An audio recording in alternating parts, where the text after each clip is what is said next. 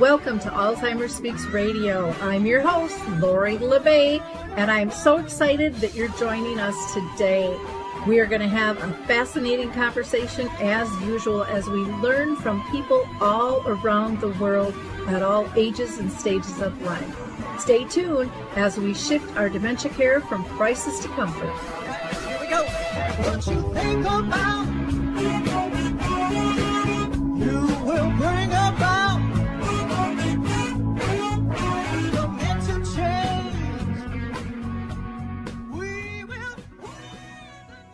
Well, hi, everyone, and welcome to Alzheimer Speaks. Today, we are going to be talking with Ginger Smith, who is living with dementia, and I can't wait to hear her story. It sounds almost unreal, but that's not uncommon when it comes to dementia with the struggles of getting diagnosed. So I know we're going to have a fascinating conversation. But before uh, I introduce you to Ginger, I want to just encourage you to go to alzheimersspeaks.com, check out all of our free educational resources. That's what they're there for. You can also access our book, Betty the Bald Chicken Lessons in How to Care. It's a great way to get a conversation started of, you know, if you're diagnosed, how you want to be cared for. And for those that care for you, uh, helps them take a look at what they're doing, why they're doing what they're doing as well. And then, of course, um, you can always go to dementiamap.com, which is our global resource directory. And then, last, I just want to mention two support groups I do. One is Caregiver Connect, which is in person at the Shoreview Community Center in Minnesota, the last Wednesday of the month from 10 to 11:30. We have care partners in one group, and we have respite care for those living with dementia in another. The second group is an online memory cafe, Arthur's Memory Cafe, that was one of the first in the country. And we meet the second and the fourth Wednesday every month online from 1 to uh, roughly 3 p.m. Central Time. So that would be 2 to 4 Eastern. And um, for either of those, you can reach out to me at radio at alzheimersspeaks.com. Uh, I want to tell you next about CueBlock, and then we'll be right back with Ginger. I also want to introduce you all to CueBlocks. They have been absolutely excellent to deal with. They have been in business for 18 years and they serve the globe. I can't say enough good things about this company. I've had a lot of bad experiences. I don't know about you with tech companies. They have made a very complicated process very easy. And their staff is so kind, so polite, so respectful to work with.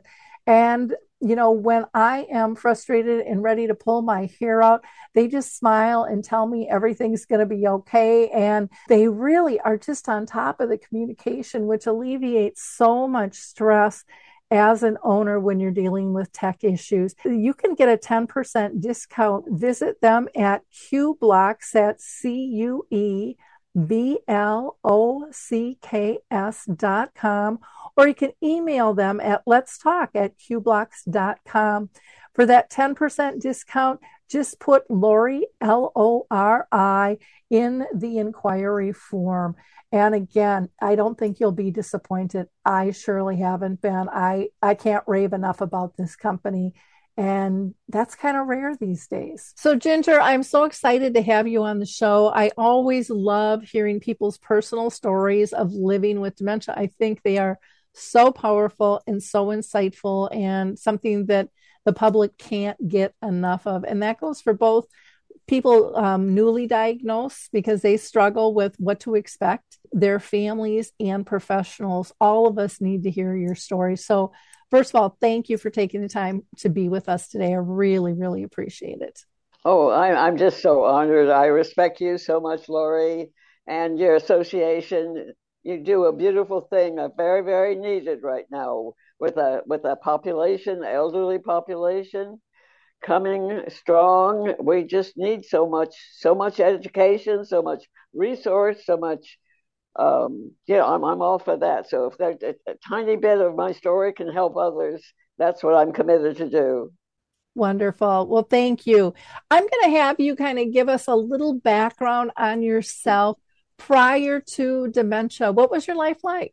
Well, I'm I'm a gonna be 87. I'm a 60, 86 year old woman who about 10, 12 years ago, I was a speech language pathologist. I had to retire due to symptoms of dementia.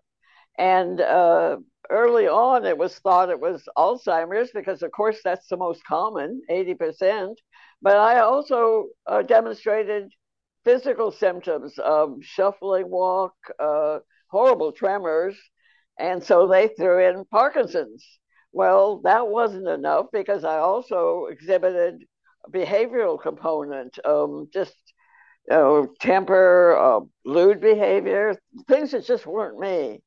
And so I ended up actually in a wheelchair and then sent to a nursing home because I fell eight times and ended up in the nursing home, uh, bedridden, aphasic, um, hallucinating, tremoring, couldn't couldn't hold a, a pen or pencil, um, dysphagic, couldn't eat, um, you know, uh, all those things, and on all sorts of meds. I was on 30, no, not 30, 20 different medications.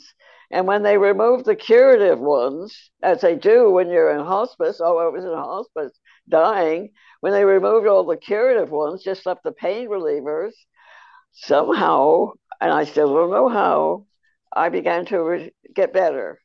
Well, you know, I think that's not as uncommon as we think it is. Uh-huh. We put pill after pill after pill after pill out there, and we're not looking at how they're interacting with one another and it can cause a lot of problems if if people really aren't on top of it but you know as a patient we think our doctors know what they're doing and we trust them uh, to know what they're doing and most of us i mean i know i i never knew that you could go to the pharmacist and ask them to analyze all the medications together and how they react to one another yeah, you would think so because I belong to Kaiser, which is a very, you know, to be pre- preventative. Mm-hmm. They, why the pharmacist didn't say, "What are you doing to this woman? You know, why are you giving her antipsychotics? Uh, why are we giving her all these meds?" And they didn't. And uh, like, fortunately, uh, because I was dying, they removed those things, and uh, slowly. It, it, was slow. It was, you know, it took over a year, a year and a half. That was um, just about exactly three years to this day that I came home. Wow. And getting better slowly. That's that's incredible. Um, now, when you were going through all of this, and if you're not comfortable sharing this, that's okay too. But did you have family? Were you were you married or have anyone living with you that could see what was going on? Did I? I'm not married, but uh, my son lives next door, and he's very brilliant, and he researched, but he had a mindset that didn't accept. You know, I was diagnosed finally. I got to throw this in with Lewy body because I just fit all the symptoms of the physical, the mental, the behavioral, all that. And when I started to get better, they changed it to dementia with Lewy body features. And then when I came home, I petitioned Kaiser, my medical program, uh, to take dementia right off the off the list, and they did. They did, and they even took off voluntarily uh, bipolar once, which I was had been um, diagnosed, God, about pardon me, about 20 years ago. Actually it was uh, Lewy body features at that time 20 30 years ago Lewy body just wasn't known that much. And so they diagnosed me with bipolar uh, which i never i never really had. And i'm i'm clear to that now. I i'm on now i'm on one medication for high blood pressure. That's all. That's over the counter things for my backache but um, only one prescription med now. Well, I know when you were talking about having different types of behaviors and stuff too, I was wondering about frontal temporal lobe because that can change your personality and, and how you act and react to things as well. But it's, um, you know, most people don't understand that you can have more than one type of dementia. People think it's, you know, A, B, C, or D, and you know, you hit the trifecta, and probably more so with your diagnoses.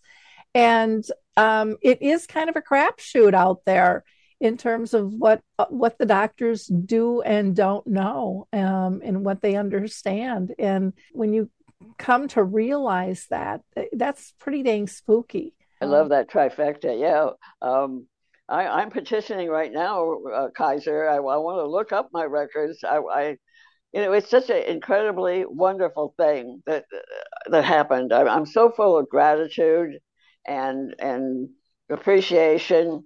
They didn't mean to do what they did. They it was the lack of knowledge and the lack. I think our problem with well, I'm going to say with Alzheimer's or any form of dementia, you're just not looked at the whole person.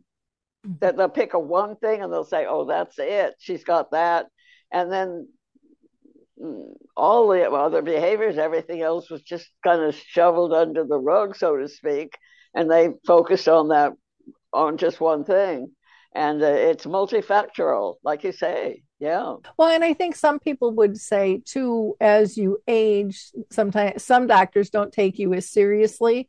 But then you look at all the young people being diagnosed that can't get a diagnosis either. Right. you know? And it's it's real easy to say it's a a mental health situation when they when they don't have answers or well they're depressed. Well who the heck wouldn't be when you're having those types of symptoms? You know who wouldn't be confused? Um, right right. Absolutely. You know um, i i i think um, my family you know they really cared but they listened to the, what the doctor said and they formed their own opinions. Um, when i came home it was pretty horrifying because because I was dying, they sold all my furniture. So I came home from almost an empty condo here with a hospital bed in the living room. Now, I want to say there's some wonderful people in my life. I now have a bed in the bedroom that it was just all covered with junk, and I can get my son to come out and visit. So, a lot of good things have been happening in my life, and I'm very appreciative.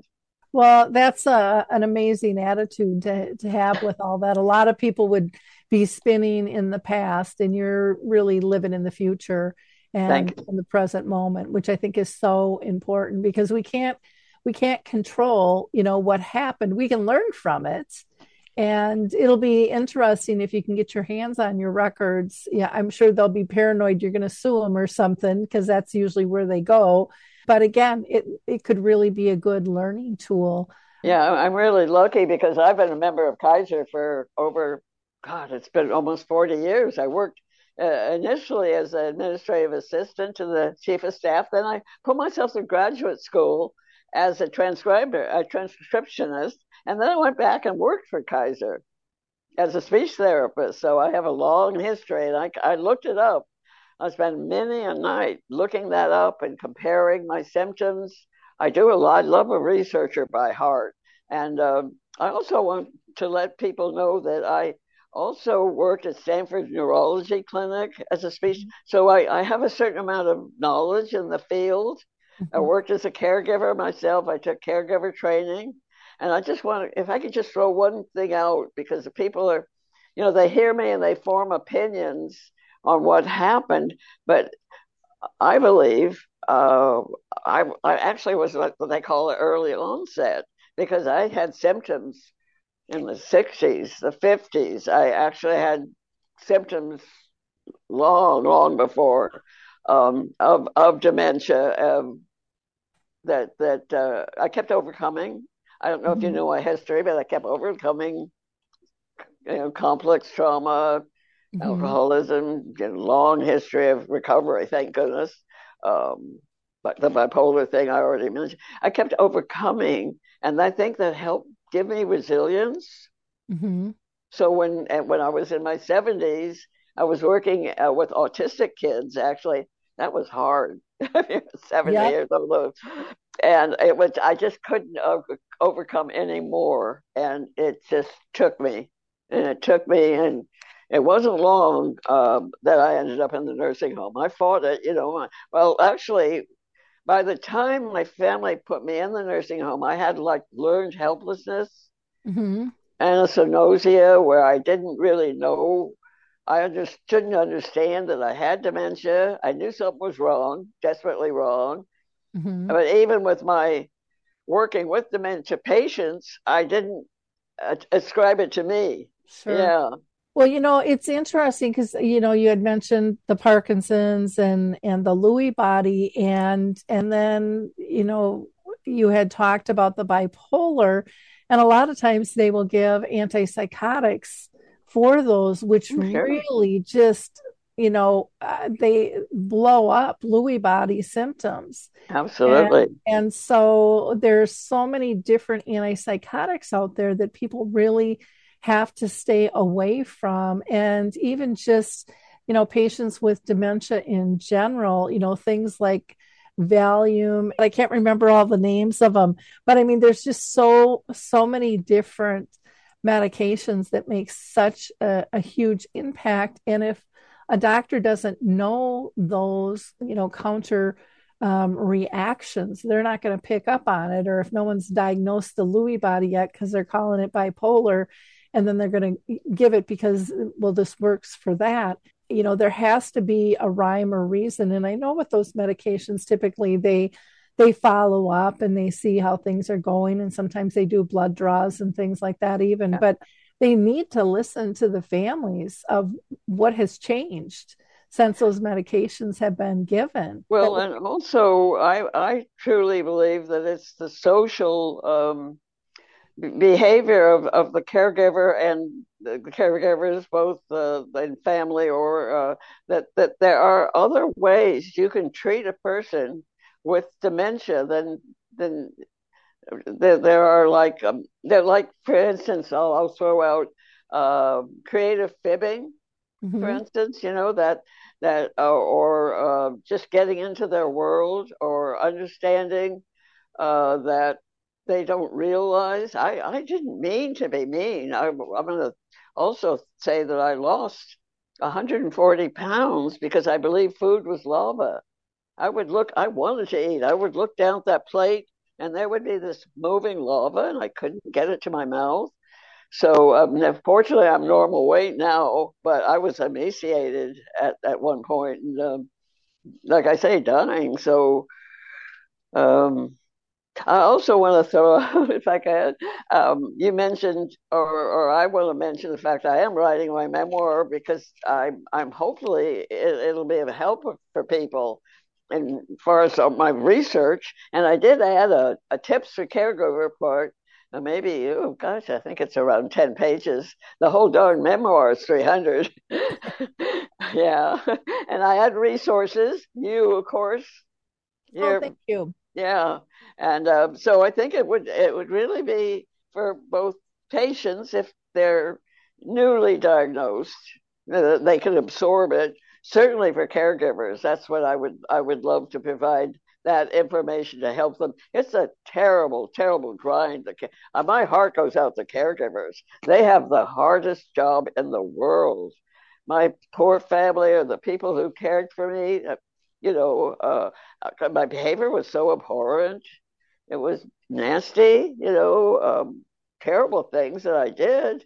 And I didn't mean to. I didn't mean to refuse showers or refuse food. It wasn't because I hated them.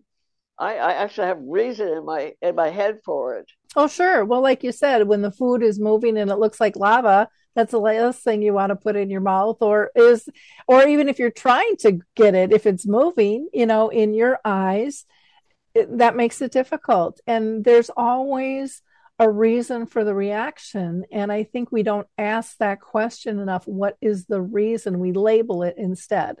You know, we label it a behavior instead of it's a it's a clue for us um, to figure out something's wrong because this isn't their normal behavior. No. And so something is off, and we have to start looking a lot of times, I think, at the environment because it can be lighting, it can be sound, it can be colors, it can be taste. I mean, it can be so many different things. It can be medications, you know, that aren't mixing well together. Um, but there's always there's always a reason if we slow down and look for it. I just read somebody the other day. I, I did, like I say, I, I gather stuff from a lot of sources in my tips for caregivers. That whatever I can see that, but I'm I'm doing it as a perspective of someone who lived it. Mm-hmm. Uh, most of the books out now are written by caregivers, and I'm someone who came back and lived it, and I can say what was in my heart, what was in my mind, compared to, you know. So I, I think I could give that that lived perspective a twist. Oh yeah, because we're just all guessing. You know, uh, we're we're not in your body. We don't know what it feels like, what it looks like, what it sounds like. Um, and so, yeah, if we can hear, that's why I think it's so important that we talk with people like you, um, because that lived experience, there's, there's nothing more profound and exacting, um, and, and gives us great insights how to, how to care better than hearing yeah. what the actual needs are out there, what it, what it felt like what i mean because you might be able to figure out even what triggered some things too. Oh yeah. So, yeah I, like i i refused showers because i had lost so much weight my rear end was bony and mm-hmm. sitting on those shower bench without a towel or a padding was agonizing for me. So i was screaming bloody murder. The water coming down scared me. Um, they you know they need they need to adjust the temperature before they put you in and then do it. You know little things like that i, I have in my tips for caregivers that that i can say that's why i was acting up like and it's not because i was trying to be mean because it just looks on the surface like this this person is horrible well they, i wasn't i was i was another person i'm not that person anymore yeah. fortunately for my family. And but it's taken a long time, Lori. I was ghosted for mm-hmm. quite a bit of time by many members of my family uh, when I came home because of the way I acted. I'm getting them back. It's good, but it it is. It's all those little things. I remember my mom. Um, she used to love the water, and all of a sudden she didn't like showers, and she was starting to really act out. And I thought there's got to be a reason. And I happened to be at a Teepa Snow conference and I talked to her afterwards. And I'll never forget this. Teepa said, Well, as we age, we lose our fat pads. And I said, Well, my mom's a big woman. She says it has nothing to do with size, it has to do with the nerve endings being closer to the skin.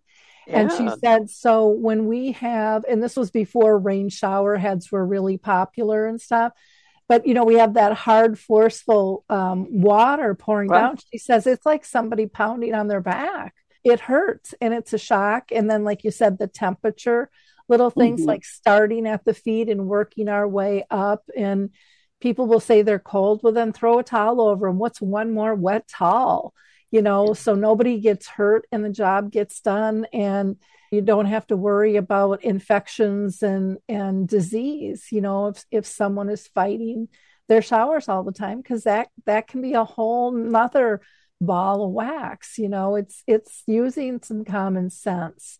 But again you don't know what you don't know. And if we don't have right. these conversations then you know more people uh, the more conversations like this we have the more people will get educated and they can share that information. Every community, as far as I'm considered, should have handheld rain shower heads in their bathrooms. And I know they right. still don't. Yeah, I actually um, did an interview with Teepa Snow about a year and a half ago, and she asked me back. And I'm going to be mm-hmm. on her program tomorrow. She's and she called me a unicorn. I love that. yeah, because I I have kind of uh, oh phoenix too rising from the ashes you know uh, i was really really tickled that she did because i really respect everything she's everything she talks about yeah she's got it so i i incorporated a lot of my uh, Teepa Snow's advice giving it my own angle and uh, i think that uh, people will be really happy to i hope read read it because you know I'm I'm committed. This is my goal in life is to help out. Uh, it's my purpose. Uh, it's almost like well, I I had a near death experience, dying, mm-hmm. you know, and it's like I came back for a reason, maybe to help caregivers, to help people with my lived experiences of that not too many people can talk about being what happened and come back from it. And I fortunately have, and with great gratitude. So, and I'm so glad that you present what you do, and that I'm a, my unusual history that you have accepted me to talk about it. Because a lot of people are not too thrilled with some of the things I talk about, the giving up the, the meds, for instance, they don't, or um, treating people, understanding that they don't mean what they, what's happening on the surface. So you got to go deeper. Some of them, you know, they're, and then and then they make the comment, well, you can't you can't recover. Well, hey, hello, I did, you know, and I have something I hope to say. I don't have forever being mm-hmm. 86, you know, I um, they say you have a 50% chance of getting Alzheimer's or any sort of dementia at at my age. I I, I, I want to, I want to know. I passed a long three-hour neurological evaluation not long ago, mm-hmm. and I mm-hmm. passed it with uh, above average to above answers, and so I I was cleared. I was able to get dementia cleared from my record too. Wow, that's amazing. I, I know I've tried to get a couple of things off my chart. Um, when I was uh, when I was giving care, I um, I ended up having asthma, and I ended up I, I took a, a small uh, like anti-anxiety um, type medication, and I said, you know, I don't need that anymore. I just want that off. Oh no, we can't pull anything off your record. And I'm like, it was all triggered from the stress you know uh, yeah. it's like well whatever you know i haven't had it in you know since what 2001 when my dad died you know for the anti-anxiety and and my asthma um, i haven't used my inhaler and i can't even tell you how long and so it it's kind of amazing what stress can do for our bodies and then you you add in all these other things um, I, just I can't even imagine being on 20 different medications, you know, and you know, and the diagnosis that you got, um, they're all major, you know, they're big things. I, I'm a I'm a firm believer. I mean, I would love a cure, and I believe there are some medications that can help you not progress as fast, but I don't see a cure out there um, probably in my lifetime. I'm 64. You know, I would love to see that come to fruition. But to me, dementia is kind of like cancer. There are many different forms of cancer, and there are many different forms of dementia. And we seem yeah. to still be focusing on just kind of one theory based. Uh, I know many are trying to break through with other types of theories, but I, I think there's going to be a lot of different treatments for the different types. And then when you have multiple types, just like people have, you know, their cancer uh, metastasizes, and now, okay, now they've got lung cancer and they've got liver cancer, you know, that changes their treatment plan. And, yeah, dementia being a kind of an umbrella word too. Yep. And I, yep. Yeah. And I, I, it seemed like I had pieces of different ones. Um, mm-hmm. And frontotemporal was one they threw out at me. Uh, because of the behavioral aspect. That's how Bruce Willis happened to Bruce Willis, you know, mm-hmm. and Robin Williams is my hero. Um, what he went through, uh, just horrible, horrible. That brilliant brain of his attacked, and um, you know, it can attack anybody. It, it, it's a, um, it, it, there's no limit to the race, the age, the country. It just, it pretty much, it's universal. Yep. Doesn't care how much money you make or don't make, or you know, if you've been a good person or not. right, right, right. Well, that's an interesting point. You know, we're, we're we're expecting the poor caregivers to love the person with dementia. What if they were part of yes, you know, that's you know, my I was no saint. Um, I you know when I I aggravated quite a bit of my family quite a bit before I got the dementia, so that added to the ghosting, I mm-hmm. think. But I'm I'm different. I, I, the experience I had really changed me uh, for the better. Uh, I think I'm a better person now. I'm mm-hmm. certainly working really hard at being understanding and being honest and um, be uh, be transparent, as they say, all this new stuff coming. It was like I was an alien um, being born because uh, I was in the, I was had my dementia in 2019 during COVID, and I was in this lonely room. The people, the station home I was in, kept losing people left and right. It left me with only me and her mother, and we, I was totally isolated. People wearing masks. I'm hard of hearing. I couldn't couldn't understand people, so I went through that horrible experience of. I thought I was a granny drop. You know what a granny? Yeah, yep. because uh, yeah, my family had said we can't see you for three months. The what? The you know, and it wasn't. I I went through thinking that was happening to me, and then one day they pushed me past a a TV and I saw people wearing masks, and I realized, oh my God, I'm not. You know, that was so overwhelming. What a wonderful feeling that was, not to be have that abandoned feeling and realize I wasn't. Yeah, and there are families that do the granny drops at a hospital or an airport, all kinds of different places. It's just unbelievable. I, I couldn't I couldn't imagine that. Yeah. Um, but it but it does happen. And the pandemic, I think, made everybody look at the world a little bit different. And I think it got a lot of people to be much more compassionate towards how we do care for people in community uh, because they were feeling isolated you know by themselves um, not being able to go into work not being able to see friends. Uh, and i think that opened family and friends eyes of what a loved one's going through in a community as well. I think it opened up um, zoom which i didn't even know existed when mm-hmm. i came home and i was still isolated. I was still ghosted and I got this wonderful volunteer from Peninsula Family Service. I think almost every community has something, mm-hmm. um, and or if it doesn't, they sure should. That I've taken a lot of advantage of. Wonderful people in this world. Um, network, uh, no, next door. I belong to a next door organization. Uh-huh. Oh my, you know, uh, they have provided. I think I told you they came in and, and cleared out my bedroom.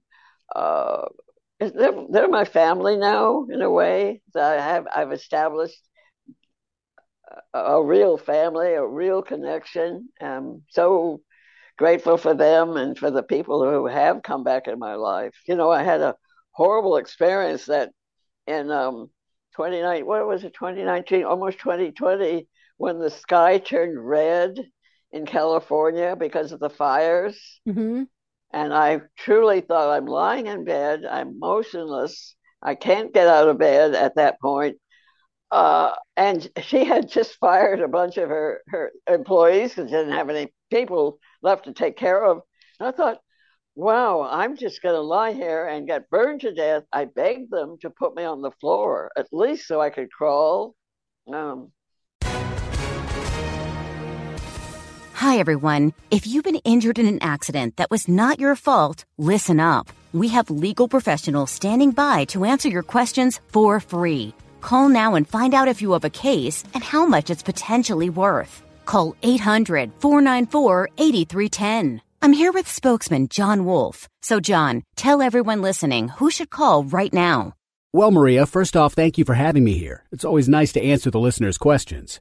Now, as far as who should call in, Anyone who's been injured in an accident and think you deserve compensation, give us a call right now.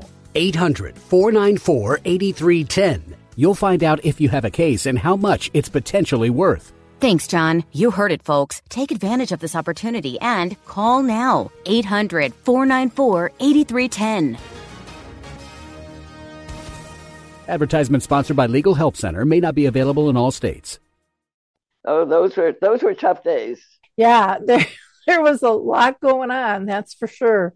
Um, when you look back, I mean, I think as a kid, and granted, our TV didn't cover near what it does today, but boy, the world is so fast paced, and there's so many tragedies that yeah. we hear about. And yeah. you know, when you're by yourself, I mean, I, I know a lot of a, a, lot of people my age, both younger and older, don't even watch the news anymore because it's just too mm. much tragedy. Oh, And it is. they just they can't take it. And so they they choose just to turn it off and try to live a more simple life. You know is that good or bad? I don't know. I, i'm one of those. I don't watch the news near like i used to because i, I find it gets me down at times. I, Um, I do I do too, but I just I'm drawn toward it for some reason, and you know I, I yeah I have to admit I, I do watch certainly more than I should. You know, want to want to add something about uh, my recovery, if I may, that I Mhm, sure. think really has helped a great deal is something called neuroplasticity. mhm. I think that I was born with some sort of, I hope, I don't know. They'll have to do an autopsy. Wait till I die, but uh, I'm uh, donating my brain. I made. I just talked to my son the other day. I said I wanted to go to Stanford. I, uh, I, you know, and he agreed. So I'm I'm in that process. But uh, um, yeah, I, I think there was something in the neurons, maybe uh, that that quick weight loss pruned. They call it autophagy. Maybe pruned some neurons, and and and they were folded. That's what happened to Lewy body. They were able to open up, and there's so many exciting things coming down the like you say maybe not in your lifetime maybe certainly not mine but i'm seeing stuff left and right in my research that it just shows shows that I think it's going to happen. I really do. Well, there's a lot out there now with um, uh, I can't rem- remember what it's called, but it's like a, electric uh, therapy and changes to the molecules and stuff. I mean, it's Yeah. there's it's it's just constant, but they need more money for all these varied things, and I think we need more money poured into our care system too for social support. Like if it's via zoom and getting people equipment and internet or if it's in-person meetings I, I, think that social aspect is so critically important. I really think that's why my mom lived 30 years was because she was socially connected. oh. well I, i'm i'm a member of a number of what do they call it social support network. Um, dementia alliance is one of very very wonderful like part of this. I call it my policy yep, I they're part of my policy also um, life ring and uh, women for sobriety because I, I did have a history of drinking too much long time ago i'm a long time mm-hmm. survivor of that but um, yeah I, I i like i say i'm petitioning kaiser there's a um, a test that uh, they're doing a blood test now mm-hmm. that they can see certain things that are precursors to dementia that uh, they're discovering, and I'm that's to me that's exciting too. is if you catch it early, there's so much more you can do with somebody. You you you can teach them ways and and uh, systems that can help before they have to pile on the meds. I understand. I mean, I'm not totally against meds. I, you know, at my worst, I can understand why they had to give me. Man, I was screaming. They had to put me in a special room. I screamed so much.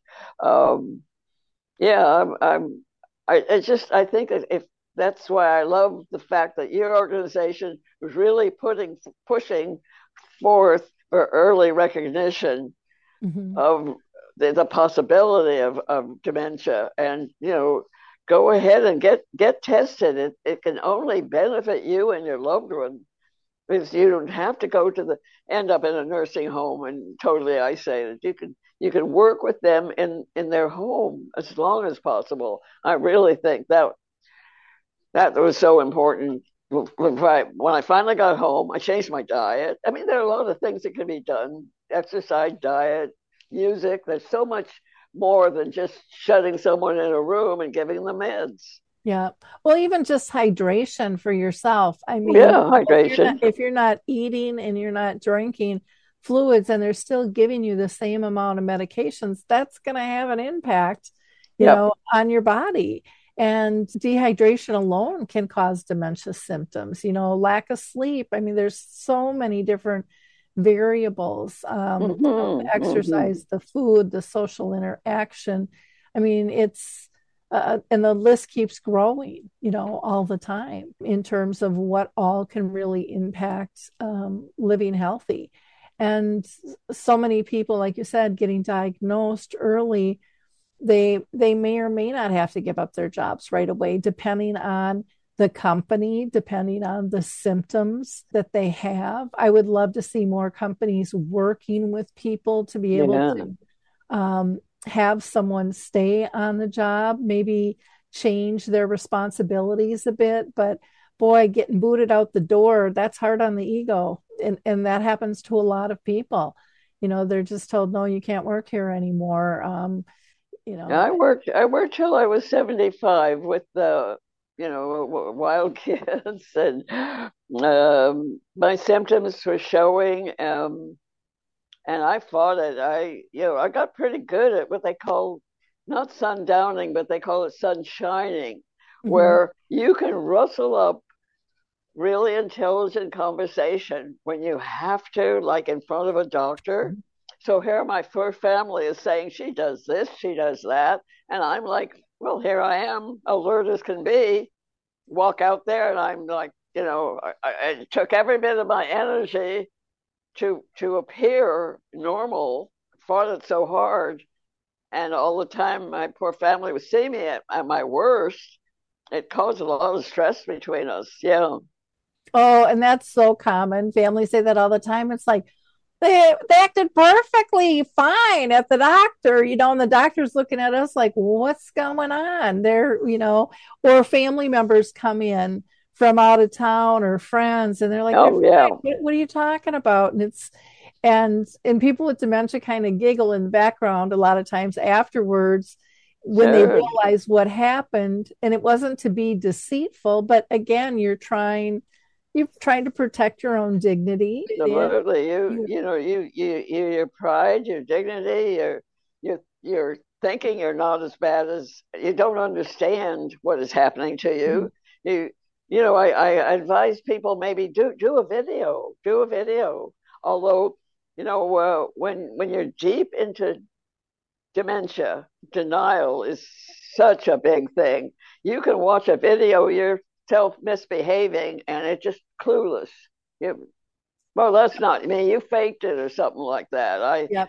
uh, I, I was hallucinating. People were coming in the house. I, you know, I can I remember every one of my hallucinations compared to dreams. I forget dreams right away, but I can recite them to you just right now. They were usually about an animal being tortured, and I was able. I, this is another thing I would really be able to help caregivers with is that I was able to use lucid dreaming with my mm-hmm. hallucinations, and I was able to give them a happy ending, a happy, uh, like I, I had a, a, a, injured donkey that was, you know, and she ended up me. I was the donkey. I ended up in a special uh, animal preserve, happy.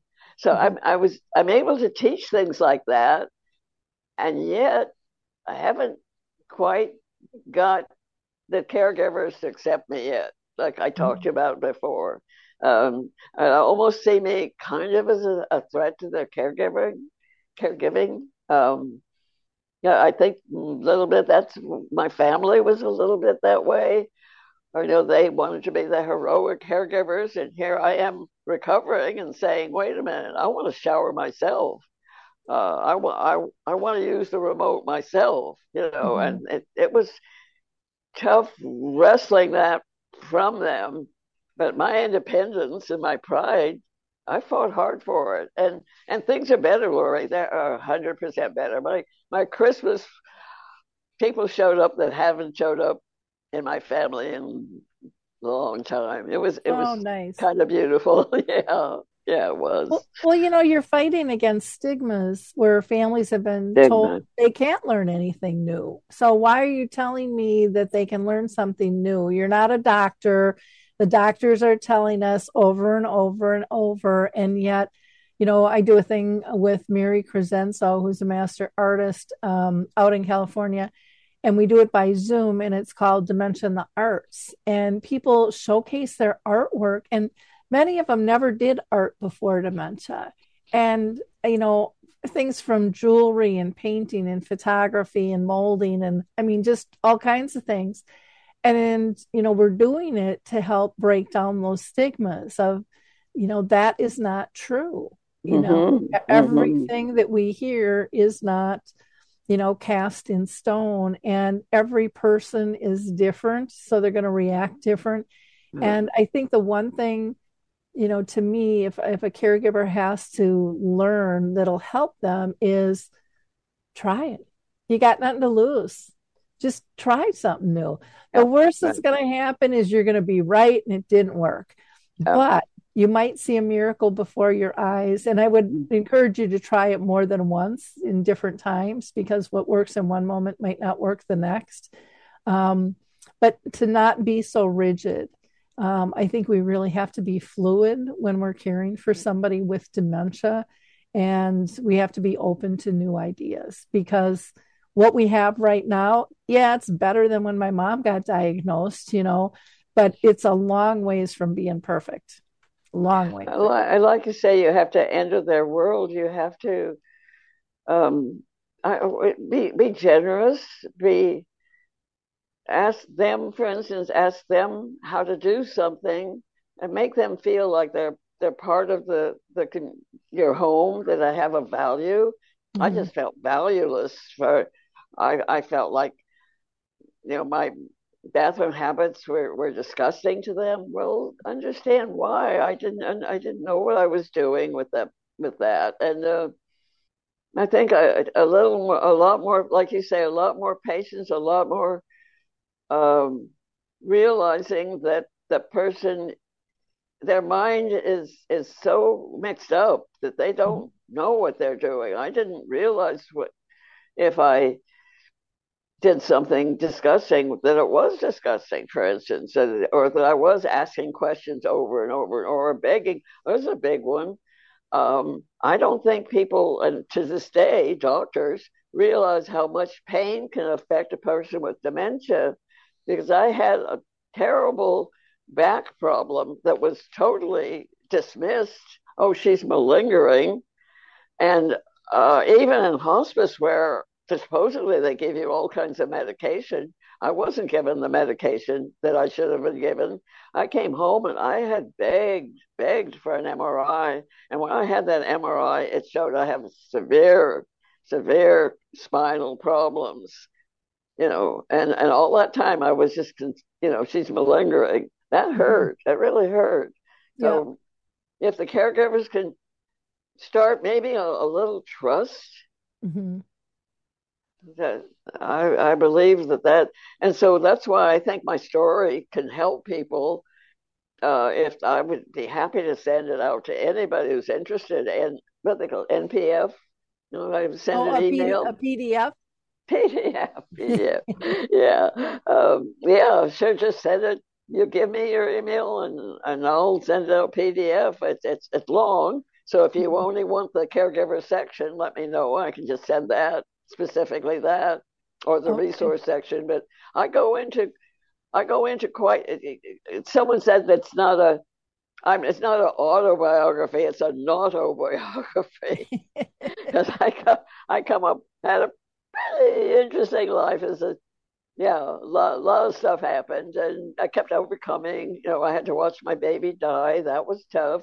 My mother's euthanasia, my son's prison, um, a lot of stuff I kept overcoming. I think that helped me in the long run to, to help uh, my quote unquote recovery Mhm. um, because of uh, building up the resilience. Oh, and, and compassion, Laura. I got to add this one in. It's so important. And I think it was the compassion I felt for my poor little caregivers who were small Asian women mostly, could not lift me because my body, I would just fall to the ground. I would crumple.